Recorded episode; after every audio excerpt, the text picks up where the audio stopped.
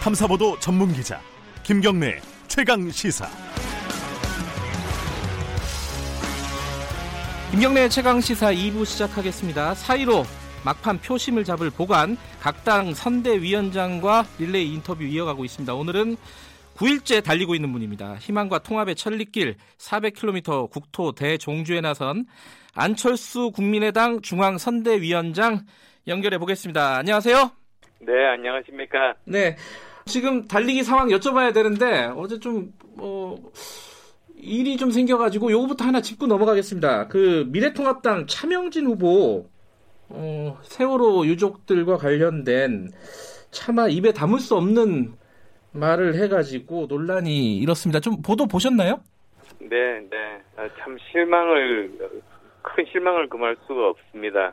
제1야당이 어, 제대로 된 그 정부 여당에 대한 어, 견제를 해야만 되는데 그렇게 뭐 막말로 어떻게 선거를 해보려는 이런 모습에 어, 정말 큰 실망을 가지고 있습니다.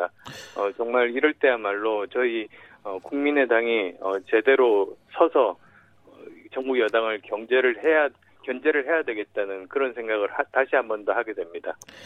이게 어, 최명진 후보 어도 처음도 아니고요. 세월호 관련된 막말이 그리고 이런 일들이 어, 자주 일어나고 반복되고 있는 것 같습니다. 이거 왜 그런다고 보세요? 어, 가장 중심에는 그 진영 논리, 진영 정치가 있습니다. 네. 어, 무조건 상대방을 적으로 돌리고 어, 우리 편은 항상 옳고 상대편은 항상 틀리다. 어, 그건 사실은 어, 민주당 쪽도 마찬가지입니다만 그렇게 두 거대 양당이 오랫동안 싸워오다 보니까 어, 무조건 눈앞에 상대만 어떻게든 어, 모욕 주고 넘어뜨리면 된다는 이런 정치 풍토가 많이 해 있는 겁니다. 네. 그런데 사실은 여의도 정치가 서로 상대방만 보고 물어뜯는데 실제로 심판은 국민 아닙니까?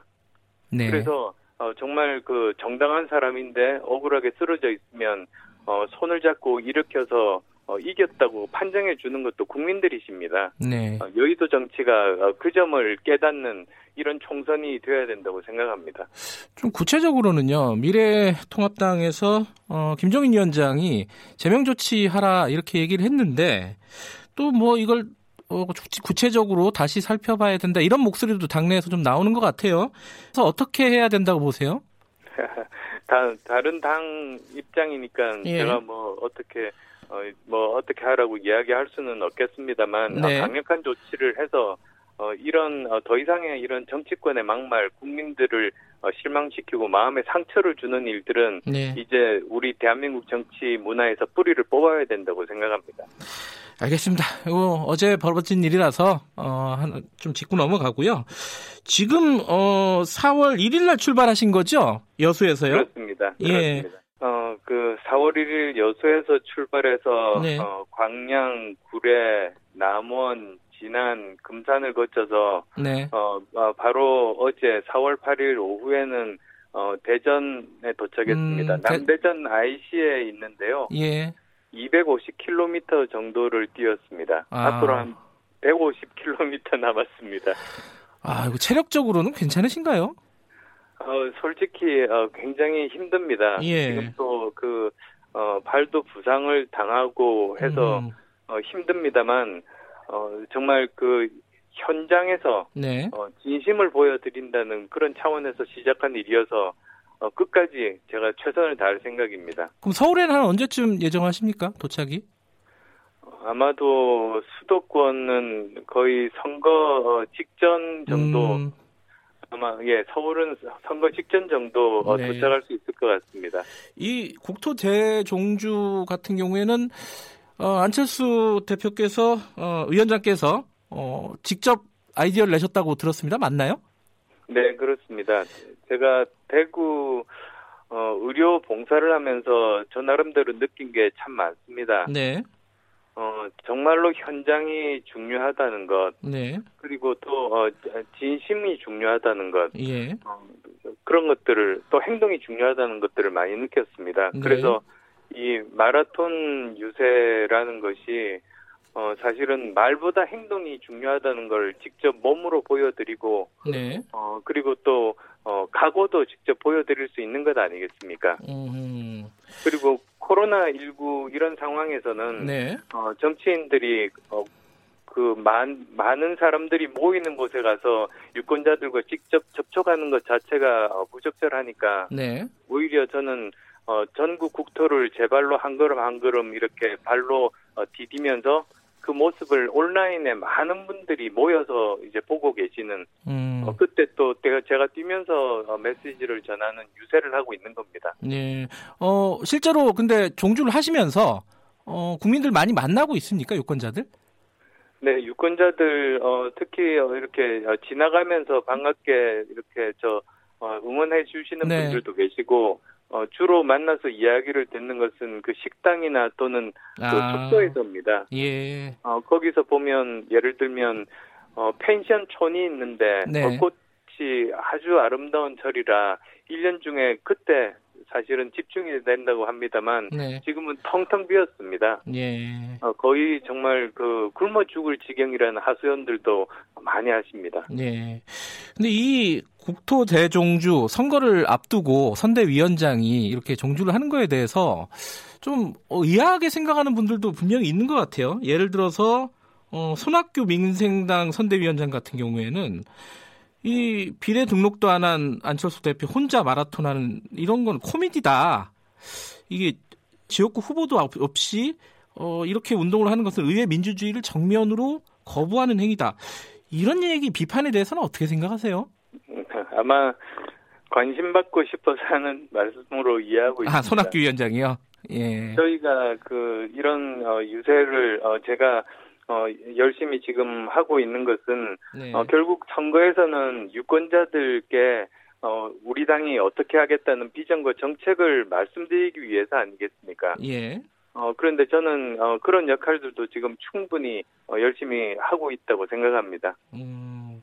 그러니까 이미지 이미지 보여주기식 이벤트 이렇게 여기는 사람들이 있는 것 같아요. 왜냐하면 선거하고 달리기하고 도대체 무슨 상관이 있느냐 이 부분에 대해서 뭐라고 말씀을 하시겠습니까? 어, 저 여러 가지가 의미가 있습니다. 사실은 네, 네. 어, 우선은 그 국민 혈세 낭비하지 않지 않습니까? 아, 네, 그리고 또 어, 직전에 말씀드렸듯이 코로나 19 전국에서 네, 어, 직접 그렇게 유권자들 접촉하기보다는 온라인으로 많은 사람을 모으는 어, 이 시대에 맞는 그런 방식이고 네, 또 어, 공익을 위한 봉사를 정치인들이 하고 몸은 그 도구인데 네, 어, 정치인의 어, 정신력과 체력을 이것만큼 잘 증명할 수 있는 게 어디 있겠습니까? 네, 어, 그리고 저 아마도 마라톤이나 뛰기를 안 해보셔서 그런 오해들을 하시는 것 같은데요. 예, 그 인터넷 방송을 보시면 예. 제가 뛰면서 계속 이야기 말씀드리고 정책도 설명하고 농담도 하고 그렇게 하고 있습니다. 그렇습니까?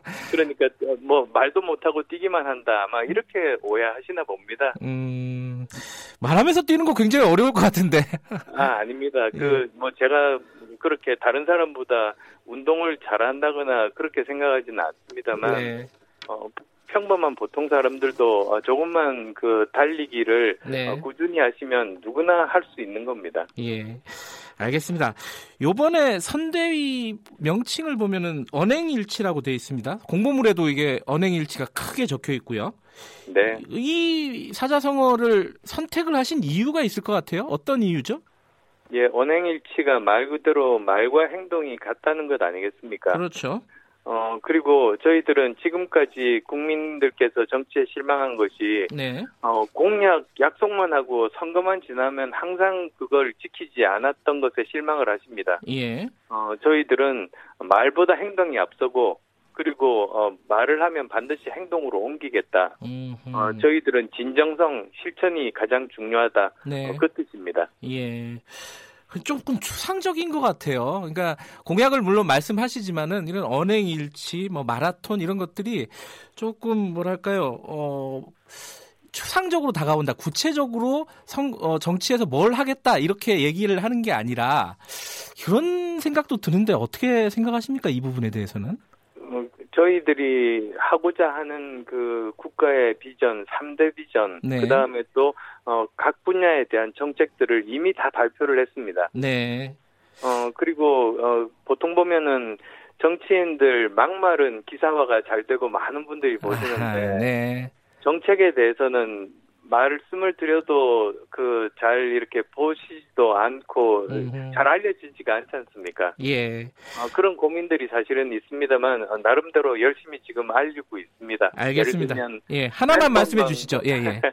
네, M본방에 대해서 네. 어, 정말 문제점이라고 생각하고 제가 1월 19일 귀국하자마자 지적했습니다. 어, 정치권에서 그 아무도 그걸 언급을 조차 하지 않는데 문제점을 인식을 하고 있었기 때문이고요. 예. 그리고 또 어, 그걸 근본적으로 막을 수 있는 정책들도 2월달에 이미 발표를 했었습니다. 네. 어, 그래서 그런 공약들 반드시 21대 국회가 에 저희들 많은 국회의원들이 어, 당선돼서 꼭 실천할 생각입니다. 알겠습니다. 지금 총선이 일주일도 채 안 남았습니다.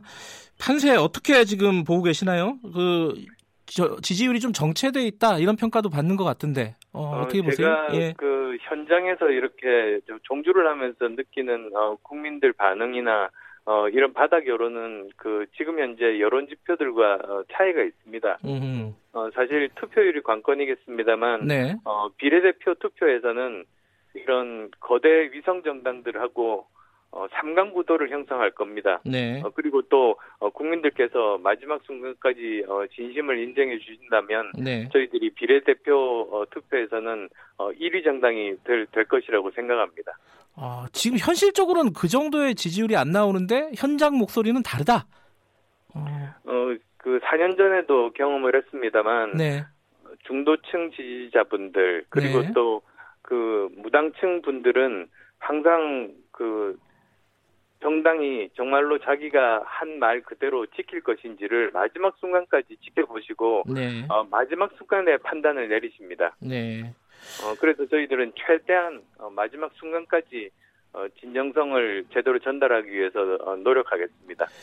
어, 지금 목표 의석은 그러면은 어, 어느 정도 구체적으로는 몇 석 정도 예상하고 계신 거예요? 선거법상 서로 상대적이기 때문에 어, 의석수보다는 네. 오히려 그 정당 지지율 예. 20%를 목표로 하고 있습니다. 그렇게 되면 예. 어, 거대 양당들을 제대로 견제할 수 있게 되고 네. 어, 사실상 그런 그 어, 가짜 정당 그 사실 세계 민주주의 역사상 유례가 없는 네. 엉터리 정당들이지 않습니까? 네. 어, 이 정당들이 그 국회의원들을 많이 낸다는 건 어, 전 세계에서 웃음거리가 됩니다. 우리 음. 국민들께서 현명한 국민들께서 어, 그렇게 하지는 않으실 거라고 믿습니다. 네. 근데 그 남은 기간 동안에 그럼 지지율을 올릴 수 있는 보관 선대위원장으로서 어떤 걸 갖고 계시나요? 어, 제가 지금 어, 저도 그렇고 다른 지금 여러 어, 그 현역 의원들 그리고 네. 후보자들이 어, 여러 가지 본인들의 전문성을 지금 열심히 알리고 있습니다. 네. 어, 그래서 어, 최선을 다해서 저도 어, 수도권까지 어, 종주를 어, 마칠 때까지 네. 매일같이 열심히 필요한 그런 부분들을 말씀드리려고 합니다. 네. 지금 아까 코로나 때문에 어, 유권자들 만나보면 굉장히 힘들어한다는 말씀 하셨는데 예, 코로나19에 대한 대책으로 긴급 재난지원금이 지금 한참 논란입니다. 정부에서 어, 소득 하위 70%에게 100만 원씩 나눠주겠다. 어, 이런 방침을 세웠는데 그 부분에 대해서 여러 가지 얘기들을 하고 있습니다. 예를 들어 어, 미래통합당 같은 경우에는 전 국민한테 50만 원씩 주자 이러기도 하고 민주당도 거기에 대해서 어, 또 합, 논의를 할 수 있는 여지가 있는 것처럼 지금 얘기를 하고 있고요. 국민의당 얘기는 조금 정확하게 어떤 방침인지에 대해서 구체적으로 나오지 않은 것 같아요. 어떻습니까? 어, 제가, 제가 이미 어, 제일 처음 말씀을 드렸습니다만 네. 긴급 재난 지원금은 어, 피해받은 분들에게 집중하는 선별적 지급이 맞습니다. 그럼 지금 정부안이랑 같은 건가요? 어, 정부안과는 조금 다릅니다. 저희들은 어, 국민 절반 정도를 생각하고 있는데요. 네. 사실 이 코로나 19 사태가 굉장히 장기적으로 오래 갈 것이기 때문에 네. 어, 지금은 피해 부분에 집중하는 것이 맞, 맞은데 네. 선거 직전이라고 지금 정부 여당도 그렇고 네. 또 제1야당까지도 음. 어, 파퓰리즘적인 어, 전체를 나눠주겠다는 이런 것은 어, 정치 지도자로서 저는 해야 될 그런 일이 아니라고 생각합니다. 부끄러운 음. 일입니다. 네. 지금 뭐 의료보험 소, 어, 기준으로 건강보험 기준으로 어, 지급을 할 기- 어, 예정이다. 뭐 이런 방침들이 나오고 있는데 이게 굉장히 현- 현장에서 혼란이 많습니다. 예, 예. 예, 비판을 했습니다. 제가 제일 먼저 비판을 했는데요. 네. 어, 의- 저 지금 코로나19로 고통받는 사람들은 올해 1월부터 3월까지 굉장히 고통을 받는 분들입니다. 네. 그런데 그 건보료는 작년 5월에 그저 소득세 신고한 그그 기준이고 네. 그것은 재작년 수입입니다. 네. 그러니까 어 지금 고통받는 분들은 올해 고통을 받는 분들인데 네. 어 지급 기준은 재작년 소득 기준으로 한다니까 그게 말이 안 된다고 제가 음. 비판을 하고 네. 어 대안들을 제시를 했었습니다. 예. 그 재난지원금 같은 경우는 속도가 굉장히 중요하잖아요, 지금. 아 그렇습니다. 근데 그러면은 이렇게 선별을 하는 절차가 굉장히 복잡하고 시일이 늦어지고 현장에서 혼란이 벌어질 가능성이 있다. 그렇기 때문에 먼저 보편적으로 지급을 하고 나중에 세금으로 걷어들이자 이런 방안들이 나오고 있는 거잖아요. 이 부분에 대해서는 어떻게 생각하세요? 저는 우리 정부가 어, IT 기반이 잘 갖추어져 있어서 여러 가지 데이터들을 이미 많이 가지고 있으리라고 봅니다. 음, 어 그래서 저는 어 저는 4월 중에 어, 지급을 해야 된다. 특히 총선 후에 지급을 해야 된다고 이미 주장한 바가 있고 네, 어 그리고 또 어, 저희들이 기준도 발표했습니다. 네. 그리고 어 오지급이 가능합니다. 그런데 그건 뭐 나중에 회수하더라도 네, 어, 시급하게 어, 지금 그 피해를 받은 분들에게 집중해서 먼저 음. 어, 지급을 하자고 말씀드렸습니다. 아, 그러면 미래통합당의 유승민 의원하고 같은 입장이시군요. 어, 이 부분에 어, 대해서는 큰, 큰 예. 맥락은 음. 예 비슷합니다. 네, 알겠습니다. 지금 시간이 거의 다 돼가지고요. 어, 마지막으로 선대위원장으로서 유권자들에게 국민의당에 왜 투표를 해야 되는지 간단하게 한 말씀 하시고 정리하죠.